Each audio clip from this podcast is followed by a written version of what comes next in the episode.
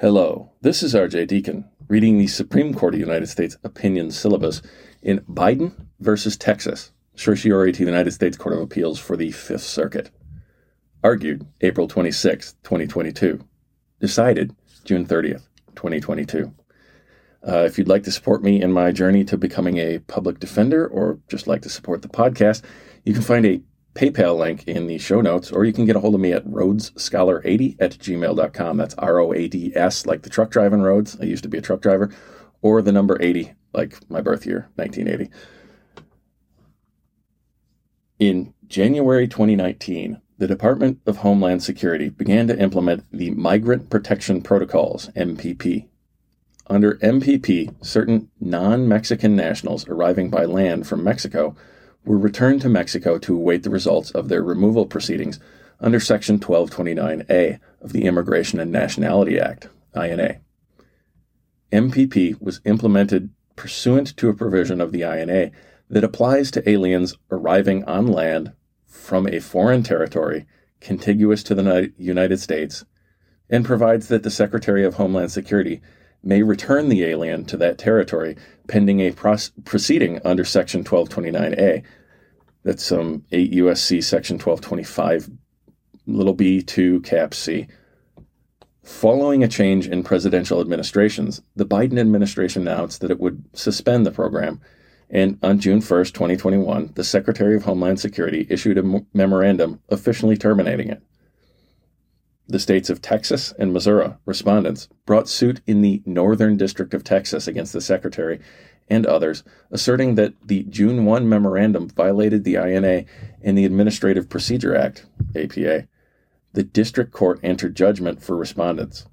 The court first concluded that terminating MPP would violate the INA, reasoning that Section 1225 of the INA provides the government two options with respect to illegal entrance mandatory detention pursuant to Section 1225b2a, or contiguous territory return pursuant to Section 1225b2c.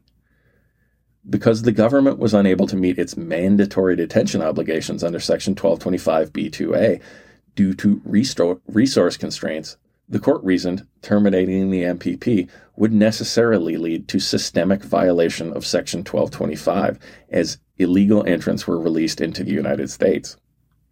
Second, the district court concluded that the June 1st memorandum was arbitrary and capricious in violation of the APA. The district court vacated the June 1st memorandum and remanded to the Department of Homeland Security. It also imposed a nationwide injunction ordering the government to enforce and implement MPP in good faith until such time as it has been lawfully rescinded in compliance with the APA and until such time as the federal government has sufficient detention capacity to, to, detain all aliens subject to mandatory detention under Section 1225 without releasing any aliens because of lack of detention resources.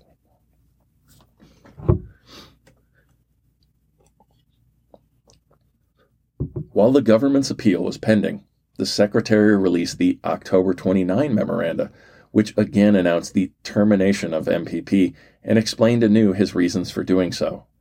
The government then moved to vacate the injunction on the grounds that the October 29 memoranda had suspended the June 1st memorandum, but the Court of Appeals denied the motion and instead affirmed the district court's judgment in full. With respect to the INA question, the Court of Appeals agreed with the district court's analysis that terminating the program would violate the INA, concluding that the return policy was mandatory so long as illegal entrants were being released into the United States. The Court of Appeals also held that the October 29 memoranda did not constitute a new, separately reviewable final agency action. The uh, Supreme Court held. Uh, judgment is reversed and remanded, and uh, Chief Justice Roberts delivered the opinion of the court. The government's rescission of MPP did not violate Section 1225 of the INA, and the October 29 memoranda constituted final agency action. Beginning with jurisdiction. The injunction that the district court entered in this case violated 8 U.S.C. section 1252 F1. See Garland versus Aleman Gonzalez. But Section 1252 F1 does not deprive this court of jurisdiction to reach the merits of an appeal, even where a lower court enters a form of relief barred by that provision.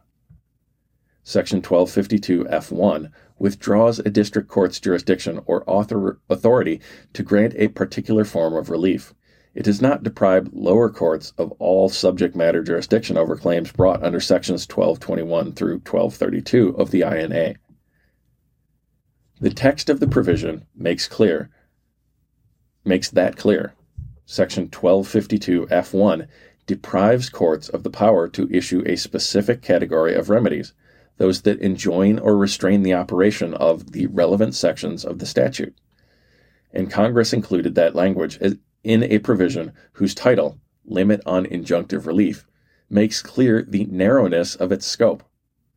Moreover, the provision contains a parenthetical that explicitly preserves this court's power to enter injunctive, injunctive relief if Section 1252 F1 deprived lower courts of subject matter jurisdiction to adjudicate any non individual claims under Sections 1221 through 1232. No such claims could ever arrive at this court, rendering the specific carve out for Supreme Court injunctive relief nugatory. Statutory structure likewise confirms this conclusion. Elsewhere in Section 1252, where Congress intended to deny subject matter jurisdiction over a particular class of claims, it did so unambiguously. See, for example, Section 1252A2, entitled Matters Not Subject to Judicial Review. Finally, this court previously encountered a virtually identical situation in Nielsen v. Preap and proceeded to reach the merits of the suit notwithstanding the district court's apparent violation of Section 1252 F1. Turning to the merits, Section 1225 B2C provides in the case of an alien who is arriving on land from a foreign territory contiguous to the United States, the Secretary may return the alien to that territory pending a proceeding under Section 1229A. Section 1225b2c plainly confers a discretionary authority to return aliens to Mexico. This court has repeatedly observed that the word may clearly connotates discretion. See Opati versus Republic of Sudan.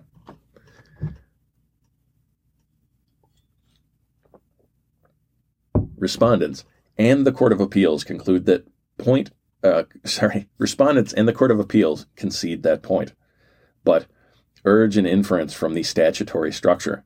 Because Section 1225b2a makes detention mandatory, they argue, otherwise discretionary return authority in this section, 1225b2c, becomes mandatory when the Secretary violates that mandate. The problem is that the statute does not say anything like that. The statute says may if Congress had intended Section 1225b2c to operate as a mandatory cure of any noncompliance with the government's detention obligations, it would not have conveyed, conveyed that intention through an unspoken inference in conflict with the unambiguous express term may. The contiguous territory return authority in this section, 1225b2c, is discretionary and remains discretionary, notwithstanding any violation of Section 1225b2a. The historical context in which Section 1225b2c was adopted confirms the plain import of this text. Section 1225b2c was added to the statute more than 90 years after the, the shall be detained language that appears in Section 1225b2a. The provision was enacted in response to a BIA decision that had questioned the legality of the contiguous territory return practice. Moreover, since its enactment, every presidential administration has interpreted Section 1225b2c as purely discretionary, notwithstanding the consistent shortfall of funds to comply with Section 1225b2a. The foreign affairs consequence of mandating the exercise of contiguous territory return like, likewise confirm that the Court of Appeals erred. Interpreting Section 1225b2c as a mandate imposes a significant burden upon the executive's ability to conduct diplomatic relations with Mexico, one that Congress likely did not intend Section 1225b2c to impose. And finally, the availability of parole as an alternative means of processing applicants for admission, see 8 USC section 1182d5a, additionally makes clear that the Court of Appeals erred in holding that the INA required the government to continue implementing MPP. The Court of Appeals also erred in holding that the October 29 memoranda did not constitute a new, separately reviewable final agency action once the district court vacated the June 1 memorandum and remanded to DHS for further consideration, DHS had two options elaborate on its original reasons for taking action, or deal with the problem afresh by taking new agency action. See Department of Homeland Security versus Regents of University of California. The Secretary selected the second option from Regents. He accepted the district court's vacatur and dealt with the problem afresh the October 29 memoranda were therefore final agency action for the same reason that the June 1st memoranda was final agency action. Both marked the consummation of the agency's decision making process and resulted in rights and obligations being determined. See Bennett versus Spear. The various rationales offered by respondents and the Court of Appeals in support of the contrary conclusion lack merit. First, the Court of Appeals erred to the extent that it understood itself to be reviewing an abstract decision apart from the specific agency actions contained in the June 1st memorandum and on October 29th and October 29th memoranda. Second, and relatedly, the October 29 memoranda were not a mere post hoc rationalization of the June 1st memorandum. The prohibition on post hoc rationalization applies only when the agency proceeds by the first option from Regents. Here, the Secretary chose the second option from Regents and issued a new rescission, bolstered by new reasons absent from the June 1st memorandum. Having returned to the drawing table, the Secretary was not subject to the charge of post hoc rationalization. Third, respondents invoked Department of Commerce versus New York but nothing in this record suggests that a significant mismatch between the decision the Secretary made and the rationale he provided. Relatedly, the Court of Appeals charged that the Secretary failed to proceed with a sufficiently open mind, but this court has previously rejected criticisms of agency closed mindedness based on an identity between proposed and final agency action. Uh, see Little Sisters of the Poor Saints Peter and Paul Home versus Pennsylvania. Finally, the Court of Appeals erred to the extent it viewed the government's decision to appeal the district court's injunction as relevant to the question of the October 29 memoranda's status as final agency action. Nothing prevents an agency from undertaking new agency action while simultaneously appealing an adverse judgment against its original action. The decision below is reversed and remanded. Chief Justice Roberts delivered the opinion of the court, in which Justices Breyer, Sotomayor, Kagan, and Kavanaugh joined. Justice Kavanaugh filed a concurring opinion. Justice Alito filed a dissenting opinion, in which Justices Thomas and Gorsuch joined. Justice Barrett filed a dissenting opinion, in which Justices Thomas, Alito, and Gorsuch joined. To all as but the first sentence. Um, that makes me curious. I'm just going to go find the first sentence. The uh, aforementioned first sentence is I agree with the court's analysis of the merits, but not with its decision to reach them. Uh, and uh, so, anyway, y'all can uh, sponsor the podcast by uh, finding the PayPal link on show notes, in the show notes, um, or get a hold of me at roadsscholar80 at gmail.com. Thanks we'll be recording some more